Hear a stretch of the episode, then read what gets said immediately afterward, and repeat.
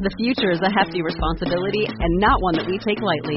But then, taking things lightly has never been what Hefty is about. That's why we've created the Hefty Renew program that turns hard to recycle plastics into valuable resources like park benches and building materials.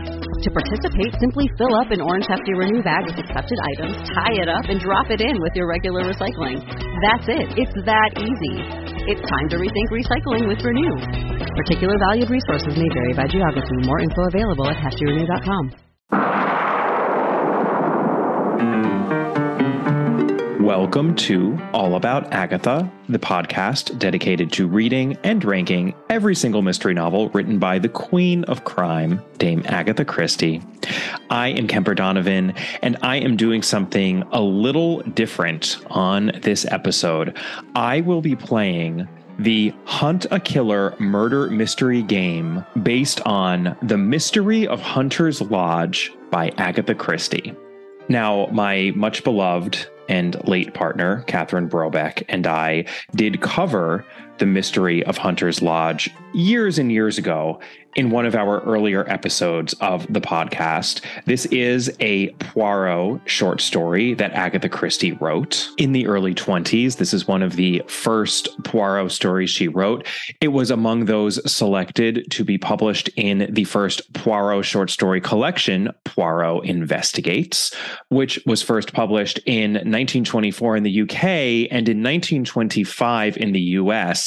And in this case, the US publication may be the more important one because I do not think it is a coincidence that the Hunt a Killer people who create murder mystery games and all sorts of other game experiences based on source material from various authors. I believe they also do some original games as well. I do not think it is a coincidence that the mystery of Hunter's Lodge the game they chose as their source material recently came into the public domain in the United States. That said, this game has the official blessing of Agatha Christie Limited. So I'm in no way suggesting that the Hunt a Killer people are doing something that the Agatha Christie estate does not condone. They, in fact, do condone it that is verifiable and I think really interesting. But I don't think that it's a coincidence that this is one of those stories that did enter the public domain in the United States, not in the UK, in the last couple of years, since these stories are becoming the sort of thing that potentially people could play around with outside of the estate's purview. Now, there is still the issue of trademark. This is actually something that I'm curious about. Many of you may remember that I went to law school. Copyright law was always one of my favorite specialties within the law since it does touch on issues of creation and creativity. So I'd love to actually figure out what the deal is with the public domain status of some of these Agatha Christie properties, which are coming into the public domain in the United States as each year passes. In the US, it's 95 years after the book was originally published. So, for example, The Murder of Roger Ackroyd, published in 1926, was released into the public domain in the United States in 2022 have to round up for titles published in the middle of the year, which is most titles. So in practice, it ends up being 96 years, really. And this year, as of January 1st, 2023, The Big Four entered the public domain in the United States. None of these titles will enter the public domain in the United Kingdom until 2046, which is 70 years after Agatha Christie's death. That is how the copyright law works in the UK as opposed to the US if any of you out there are lawyers or have some expertise in copyright law and how it works in the United States, in the United Kingdom, especially in tandem with trademarking, because I know that various aspects of Agatha Christie's work has been trademarked. Um, I'd just be really curious to learn about how that all works. And as usual, I will, of course, happily share what I learn with the rest of you. But in any case, whatever the reason, the Hunt a Killer people decided to go with the mystery of Hunter's Lodge as the source material for their Agatha Christie themed game. And to give them their credit, it is also a particularly apt short story for a game in which the player or players are going to take an active role, I'm not going to do a plot summary of The Mystery of Hunter's Lodge. If you'd like to listen back to that episode, it is findable on our podcast feed. You have to scroll all the way back to December 1st, 2016. That is when Catherine and I published our Mystery of Hunter's Lodge episode. But I will just note by way of reminder that this is the story that opens on Poirot having influenza.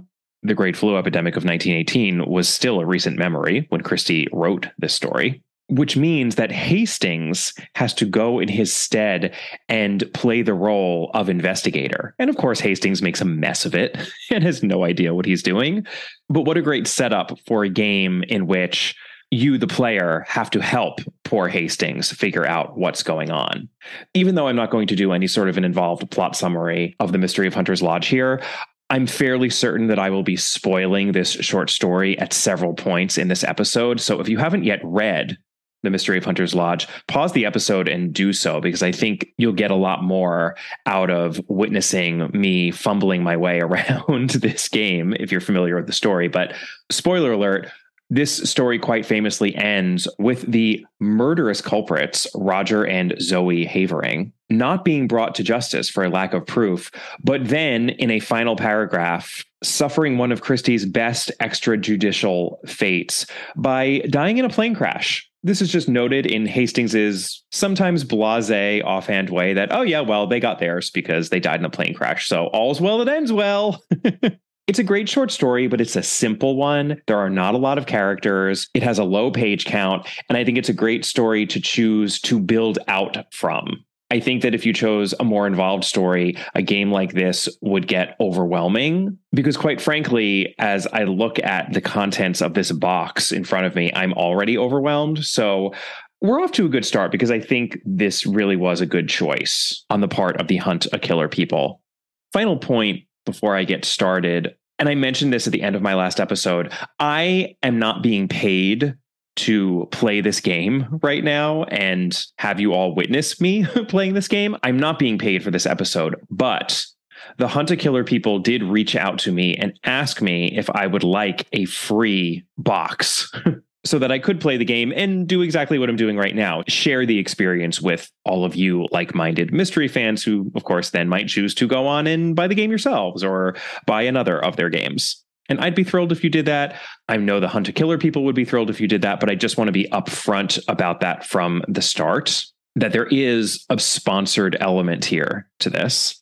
For that reason, even though I have no problem spoiling The Mystery of Hunter's Lodge by Agatha Christie, the short story, I will do my best not to spoil or at least majorly spoil the Hunt a Killer game, The Mystery of Hunter's Lodge, based on Christie's short story my goal here is to share the experience of playing one of these live game experiences based on a Christie short story, which you can then enjoy for yourselves if you so desire. Quite honestly, before I was contacted by the Hunt a Killer people, I did have this game on my radar and I was considering buying it. So I guess they lost a sale by reaching out to me, but hey, I think we can all turn this into a win win situation as I dive into the game itself. And I'm a little unclear what this episode is going to be. This is a little bit like the audio equivalent of those YouTube videos of people playing video games. I know that there's an entire subgenre of viewers on YouTube who love doing that, who love watching certain people play video games. And then, of course, there's a whole subgenre of just watching people do all sorts of random stuff like opening up gifts, etc., etc. I hope that this is going to be a little bit more focused and on point and cohesive than that. but you never know. I'm going out on a limb here. I'm I'm taking a little bit of a risk, but Catherine and I did talk about doing an episode like this, and this will officially be the million and first time that I find myself wishing Catherine were still here because she played these sorts of games much more often and I think much better than I do. I've done a few escape rooms with friends in the past, but I'm not a gamer in any way whatsoever. I don't play video games and I don't do much of these sorts of games either, these live game experiences. I played board games when I was a child. I now have children, so I play board games with my children, but I'm not even all that much of a board game person. There are certainly bigger board game people than I. So this should be interesting. And as I open up this big wooden box here, which I mentioned at the end of the last episode, reminded me a little bit of the boxes that get delivered to each of the characters in Glass Onion. Let's hope that I fare better than those characters. As I open up this box and I peruse the game manual, which is the first thing I'm looking at, I see that the game apparently is meant to take four plus hours. Have no fear. I will not be playing this game in real time with you. This is not going to be one of my three to four hour long episodes.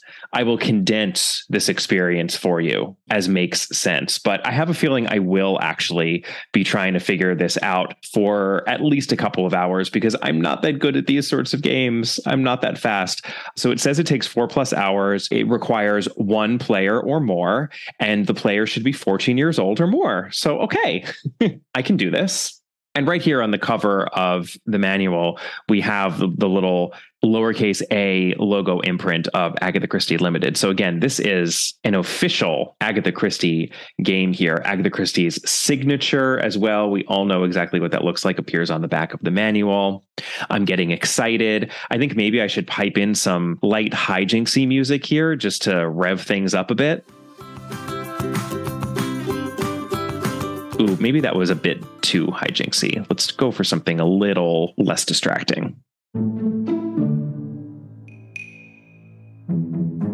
Ah, okay, great. All right. So, what do we have here? So many papers. Oh, and I'm already dropping stuff. Oh boy. Okay. Well, I think that what I should probably start with is these two letters one of them written by our dear Hercule Poirot himself, and the other by Captain Hastings. I'm not going to read out all of the documents here. It would take too long and it would be really boring. But I think that these two documents are foundational to the game. And I think it'll give me a good baseline for explaining what's going on and if and how I solve the mystery. So let's start with Poirot first. The letterhead at the top says Monsieur Hercule Poirot, 14 Faraway Street, London, United Kingdom. That is the earlier address of Monsieur Poirot, I believe. And it is dated the 17th of September, 1923. The Mystery of Hunter's Lodge was indeed first published in 1923 in the UK. I like it.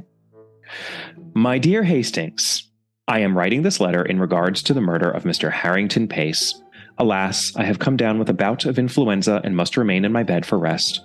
While I, Hercule Poirot, the world's greatest detective, am often the one who discovers the identity of the murderer or murderers, I am unable to investigate in person. I suggest you find yourself an assistant to aid you in your investigation to discover the killer. As you have no doubt learnt by my example, always observe a room and look for any item that appears out of place. Study the official documents carefully for clues. These documents may include witness reports, military reports, and criminal records. Searching bedrooms, personal belongings, and the grounds at large can always offer clues to the murder. I know that you are acquainted with one of the family members, Roger Havering's wife, Zoe, but do not be swayed by past connections. Interview everyone in the hunting lodge and take careful notes during your time with them. You should be seeking out the means, motive, and opportunity of the killer. A suspect in possession of all three is almost certainly our culprit. Evidence you find may even be cleverly encoded in a variety of ways. I have spotted one such code in my cursory examinations. I know you are not an experienced cryptographer, but perhaps you've come across this during your time with the military. I have included for your benefit a hint on how to solve it. Most importantly, remember it is the little gray cells on which one must rely. I have faith, mon ami, that you will find all the evidence needed to reveal the true culprit of this heinous crime. Your friend, Hercule Poirot.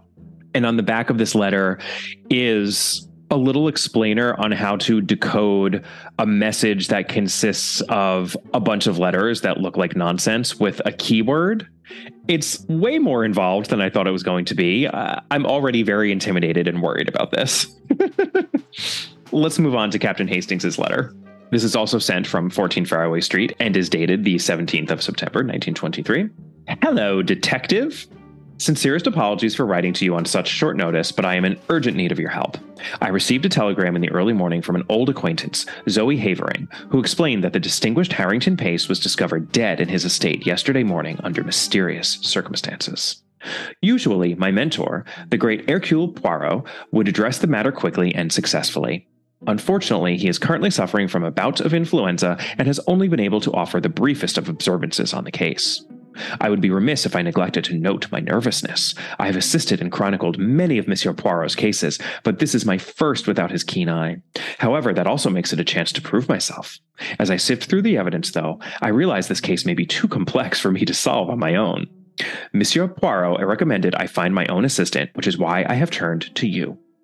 This parcel contains all the evidence I have gathered from the suspects, the crime scene, and Mr. Pace himself. This includes previously marked blueprints where I have added more annotations about the scene of the crime, what pieces I could find of a shredded check discovered near the body, and a mysterious plea for help that I discovered in, of all places, the mouth of a taxidermied wolf. There is also a strange burned paper from the kitchen fireplace I found alongside some curious downy remains and a ring belonging to Mr. Pace. Finally, I've also included a letter from Monsieur Poirot in which he has outlined his illuminating deductive techniques that may help you with the case. I suspect there are additional clues hidden behind a lock I have also included, to which I unfortunately have not been able to discover the code. Nevertheless, I'm confident any information within will prove useful. Men who meet violent ends often keep violent secrets, and I believe Mr. Pace may be hiding something relevant behind that lock. If you could find the combination, we should have a much clearer picture of the man and hopefully illuminate the identity of his killer. In analyzing evidence, I always remember what Monsieur Poirot once told me everything must be taken into account. If the fact will not fit the theory, let the theory go. With the evidence I've gathered and your detective skills, I am hopeful we will be able to catch the killer together and not only bring about justice, but perhaps climb up a rung on the ladder towards Monsieur Poirot himself. Forever grateful, Captain Arthur Hastings. What a lovely letter from our Captain Hastings. Well, there is indeed a compartment in this wooden box that is behind a little combination lock. It requires three numbers to be entered in to open it. And that is going to bother me. So I'm actually going to try to open that lock first. It's probably not how you're supposed to play this game, but it's already irritating me that I can't get into that part of the box. So in this manila folder, I found a piece of paper here that is from J and J Thomas Construction, established 1903. The date here is the 26th of March, 1923.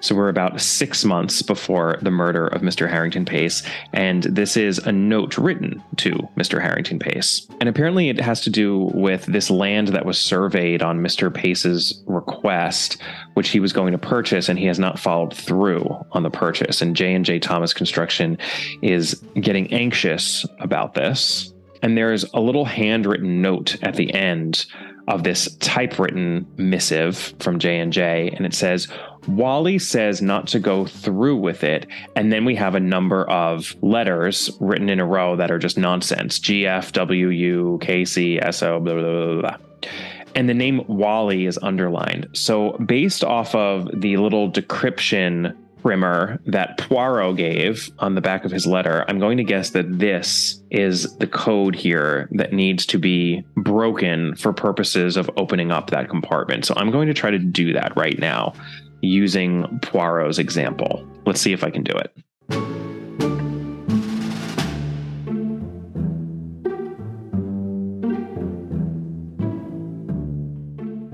All right. Well, I think I decoded those nonsense seeming letters, but it is not helping me open that hidden drawer. So I am going to start sifting through these documents here. They really did retain a lot of Christie's story. The victim is the same, it's Harrington Pace. We still have this married couple here, Zoe and Roger Havering, the nephew and niece in law of Harrington Pace. In Christie's story, they were the culprits, but I have no idea if they are in this version. And that's pretty cool, actually. I love that uncertainty. I don't really feel like I have much of an advantage being familiar with the short story. We also have the character of Mrs. Middleton, who is the housekeeper at Hunter's Lodge. She too appears in Christie's short story. So that's four for four. But then we also have a private Claude Bailey, who was a guest at Hunter's Lodge when this all went down, and a private Ben Davenport, another guest at Hunter's Lodge. So those are two new characters. I am going to read through the witness statements of all five of these people. Obviously, Mr. Harrington Pace did not make a witness statement since he is our victim. So let me do that right now.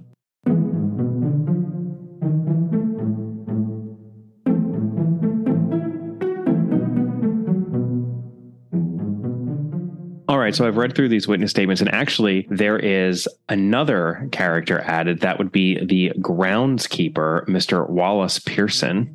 So we have Roger and Zoe Havering, Agnes Middleton, the housekeeper, Wallace Pearson, the groundskeeper, and then these two soldiers Private Claude Bailey, who is an Englishman, a little bit of a lower class accent that he tries to hide during his interview with Hastings, and an American, a Private Ben Davenport, who it is implied by several of these witnesses has a heritage somewhat different from the rest of them. It seems that he actually is a Native American. Based on an envelope addressed to him, Private Davenport seems to belong to the Choctaw tribe specifically. So that's interesting. The blocking of the murder and the way that it plays out is also different from the way it plays out in Christie's text. Mr. Harrington Pace is killed in one of the common areas downstairs in Christie's text where there are guns on the wall, and one of those guns is used to shoot him in this version of the story, Mr. Harrington Pace is shot in his bedroom around 1:30 in the morning, and all these characters are in and around the area, and any of them could have done it. So when it goes to means and opportunity, I think that they're pretty much on an equal playing field.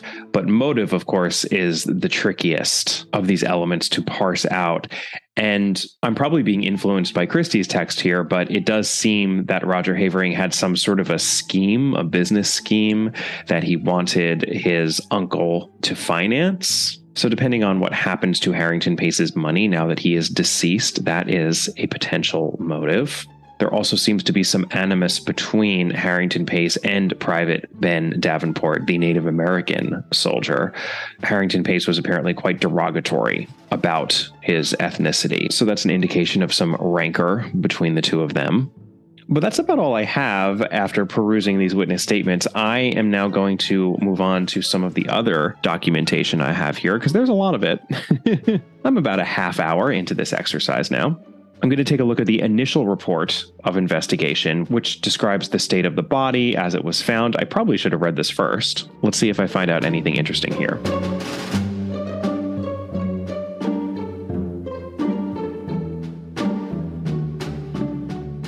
Okay, so this is interesting. Apparently, judging by the state of rigor mortis, the time of death is estimated to be sometime between midnight and 1:30 in the early morning hours of the 16th of September 1923. Most of the witness statements said that they heard a shot at 1:30, so now I'm wondering if the time of death wasn't much earlier. Timing is often such a key element to solving a Christie mystery.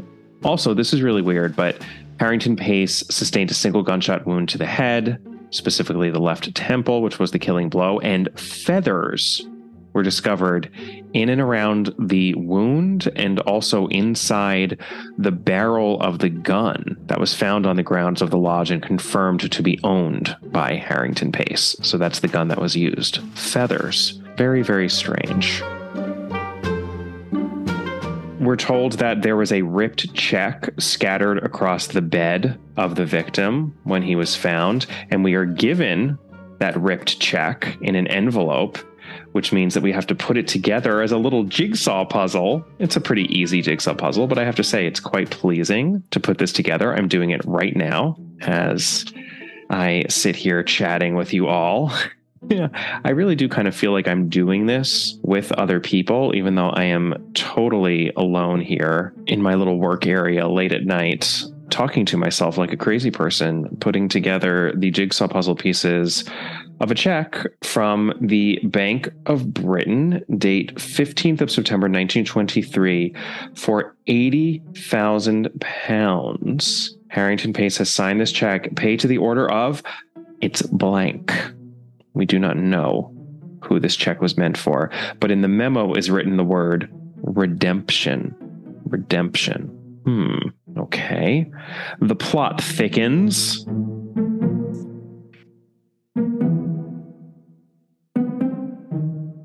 Going to check out a few more items here. We've got a poster here of a play that was put on in the Grand Guignol Theater. Love that. Perhaps a little nod there to the last seance and some of Christie's Grand Guignol touches in her earlier work.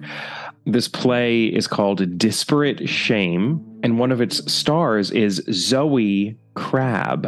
But then, interestingly, one of the more minor players listed here on this poster is Agnes Middleton. So I'm going to guess that Zoe Crabbe is the maiden name of Zoe Havering, and this means that Mrs. Havering and Agnes Middleton knew each other before because this play was put up at the Grand Guignol Theater from Friday the 10th of December to Sunday the 12th of December 1920 so three years before the events of the shooting.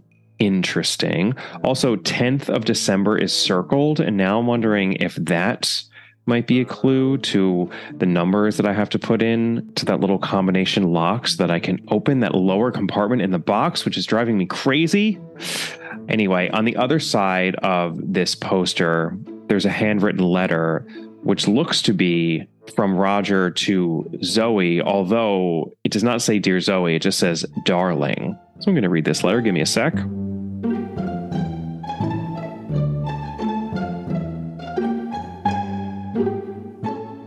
All right, so in this letter, Roger is basically just saying that he doesn't remember what happened. He was really drunk by the time he went to speak with his uncle. I'm going to go out on a limb here and say that because this is not written specifically to Zoe, that he is writing this to Agnes Middleton, who was his true beloved. Now, I'm going to spoil a major element of Christie's story, and it's the big trick of her short story, and it's quite a Christie-ish trope. Agnes Middleton and Zoe Havering in Christie's story are one and the same person. Zoe Havering is a former actress and she is pretending to be her own housekeeper for purposes of giving herself an alibi because she is the one who actually shoots Harrington Pace. And she and her husband are working together so that they can inherit his money because they have financial difficulties.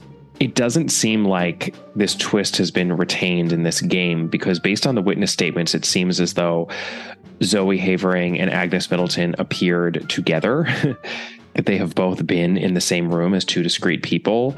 So I'm just trying to parse out what is going on here. It's very, very interesting. This is fun, or at least I'll say that it's not not fun.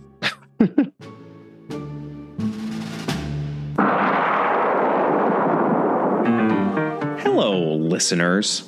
I'd like to tell you about a new history podcast out there in the world called The Art of Crime, which is about unlikely collisions between true crime and the arts. The first season alone examines authors like Arthur Conan Doyle, Patricia Cornwell, and Robert Louis Stevenson. Season 1 is titled The Unusual Suspects Artists Accused of Being Jack the Ripper. It profiles six renowned artists who have fallen under suspicion as the Whitechapel murderer. How's that for an intriguing premise? The Art of Crime covers an array of artistic media, the worlds of costume design, theater, music halls, poetry, and painting.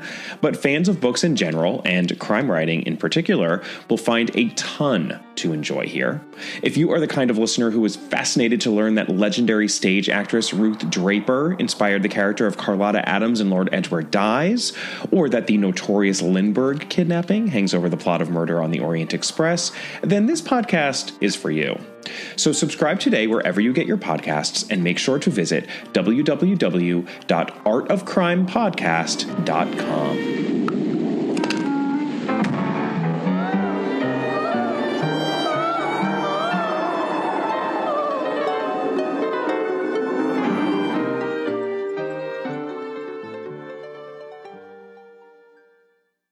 Okay, I've reviewed a few more of these documents. So, one of these documents is a menu for the dinner on the 15th of September, which is Harrington Pace's final dinner. He died early the next day between midnight and 1:30. And we have this menu written out by our housekeeper Agnes with notes written on it by Zoe, who is more or less the lady of the house here. And on the other side of the menu is a note written by Agnes and then a response by Zoe. And there is a message encrypted in this menu and these notes. And it's a very simple encryption. And it is actually the same encryption that Tuppence Beresford cottoned onto in Postern of Fate, of all books where a menu also figured into the proceedings. I am not going to go into detail as to how the encryption works or what it says. I don't want to spoil the game for anyone who might want to play, but it definitely points to some potential intrigue here on the part of Agnes and or Zoe. Suspicious for sure. There's also a cutting from the Derbyshire Gazette on the 14th of September, 1923. The lead article is Harrington Pace, successful businessman and hero to fallen soldiers. This article is all about his charitable endeavors as to veterans of the war, but it also mentions his unusual affinity for numerology, an esoteric study of numbers that are believed to possess supernatural properties. Well, Harrington Pace and Madonna both but I think that is going to have to figure into the combination code for that drawer within the wooden box that I still cannot access. Uh, there are a bunch of things on the backside of this newspaper clipping that I imagine are going to be significant somehow. Agony Aunt, a little advice column, an ad for a typewriter, another ad for a detachable mustache guard for the dapper man. I wonder if that's a little nod to Poirot. by the way, the address of the Hunter's Lodge where Harrington Pace lived and where he was killed is 121 Styles Avenue. Thought you'd appreciate that. We have another sort of love letter here from a woman to seemingly one of the soldiers. I think that this might be Agnes who's talking about having done something bad, but she's protesting her greater innocence. Oh boy. I'm getting a little lost here, people. I'm, I'm getting submerged here in this sea of clues. We have what looks to be some translations of certain words into the Choctaw language that Private Davenport speaks. These translations can be used to help decode a letter that Private Davenport seems to have written to a family member back in the United States he uses several of these terms in the letter. This letter just cuts off seemingly in the middle of a sentence. It seems like it was written in haste. It's all very disturbing and atmospheric. We also have a floor plan. Of course, we have a floor plan, quite a big floor plan, actually. My God, I'm you can hear me unfolding it here. Of the first floor and the second floor of the house, we see where everyone was situated, where Harrington Pace was found. The last class of documents I have yet to tackle are military records. So I'm going to do that now. I am praying for some illumination here, but I don't think I'm going to get it.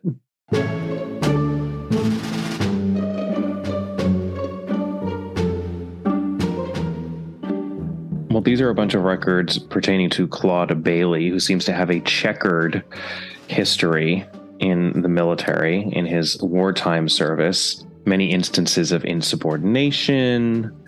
We actually have a few more documents here. I thought I was done, but I'm not.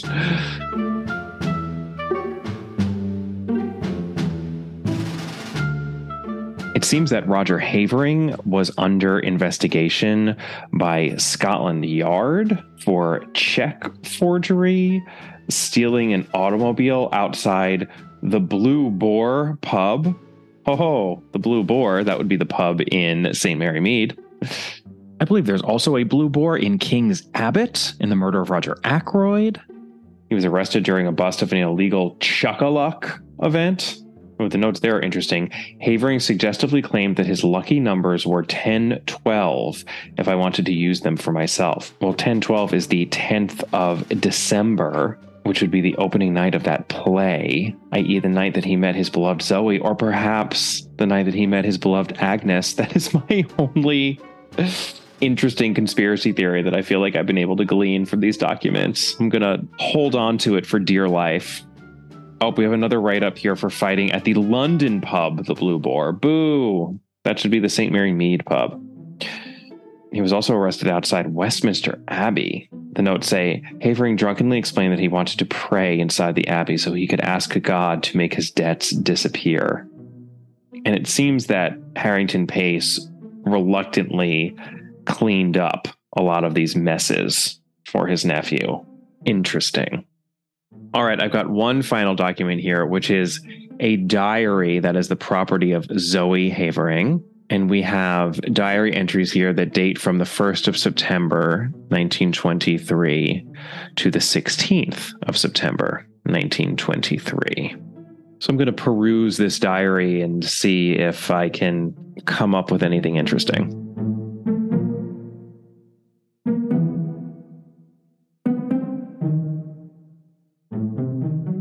Well, the diary was interesting. It seems to be directing me to look at this banner that came in the box, which was apparently hanging up in the hall at Hunter's Lodge.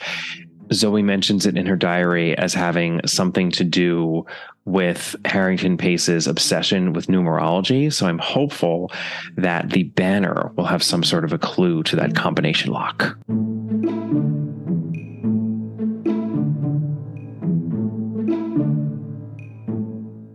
Alas, that banner did not help me. I have reached the point where I am now going to have to forage for some hints online from the Hunt a Killer people. I knew it was going to come to this. okay, so figuring out the combination to unlock this drawer was insanely difficult. I never would have gotten there. I basically just had to look up the combination lock online. I have no shame. So, among the documents in this drawer, we get the last will and testament of Harrington Pace. And you know what? We're getting dangerously close now to the end of this game. I am not going to tell you what is in that last will and testament. I am not going to describe any of the other goodies that I found now that I have accessed this drawer. I feel like that would be too spoilery. I would hate for anyone who might be interested in actually playing this game to feel that they couldn't because I had told them everything. And fortunately for you, I'm absolute rubbish at playing games like this. So I don't think I've told anyone anything all that useful. I'm just going to sift my way through these documents and try to muddle on through to a solution. And I will return to you all when I am on the other side of it for some final thoughts.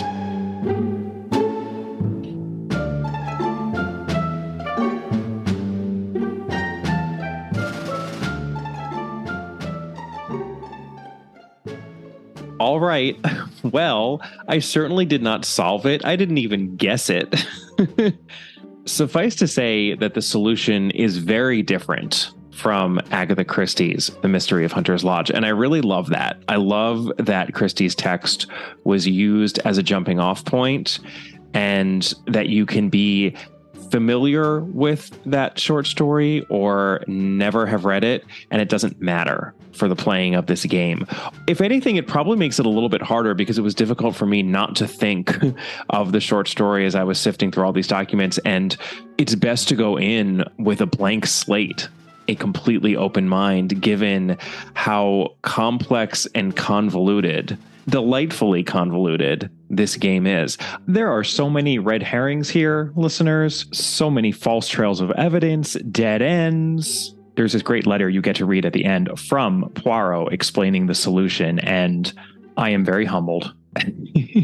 I am really impressed with the level of detail here and the quality of materials as well.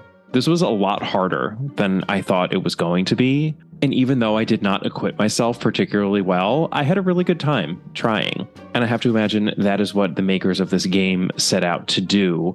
It's really interesting. It's an experience that is akin to, tangential to, the reading of a puzzle mystery, but it is different those written clues, textual clues that Christie excelled at inserting into her texts are not, for the most part, the clues that are being used here to come up with a solution. This is much more of a physical clue situation in which the game player really is a detective in the moment, IRL, sifting among documents that he or she can not only read about, but see and touch. So kudos to Hunt a Killer and the mystery of Hunter's Lodge as conceived by them.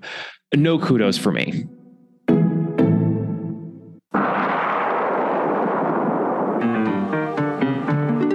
Well, I hope you enjoyed that unorthodox All About Agatha episode. Always good to try something a little different, right? Broaden our horizons. There are a few of you listeners who have contacted me saying I really should check out some of the video game adaptations of Christie's work. And maybe someday soon I will do just that. I have no firm plans, but I'm not averse to it. Never say never. For my next episode, I am going to be covering an Agatha Christie short story that we have not yet covered for this podcast. That short story is Manx Gold, a very unusual Christie short story, and an appropriate short story to be covering directly after this episode, all about a live game experience, because Manx Gold was commissioned as a promotion of a treasure hunt on the Isle of Man. I will be getting into all of this on the episode. I can't wait. I've actually been looking forward to discussing this short story for some time. So that's my next episode. And in the meantime, I would, of course, love to hear from you. You could always email me at allaboutthedame at gmail.com. You can find the podcast on Twitter at allaboutthedame and on Instagram at allaboutagatha. And if you haven't yet done so, please do give the podcast a rating and or a review wherever you are listening to it right now. It doesn't matter how long this podcast has been on the air. If I am still talking to you 10 years from now, I will still be asking you for ratings and reviews because it's always helpful and I always appreciate it. So thank you so much for that. And I'll see you next time. Bye.